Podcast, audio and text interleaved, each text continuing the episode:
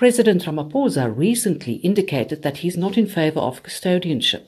However, the members of the ANC and the ad hoc committee have now formally submitted a proposal where they want to include custodianship into the amendment of Section 25. The DA is not in favour of this. We don't believe this is the right way to go, and we will fight against this because we believe that everyone's property rights should be protected.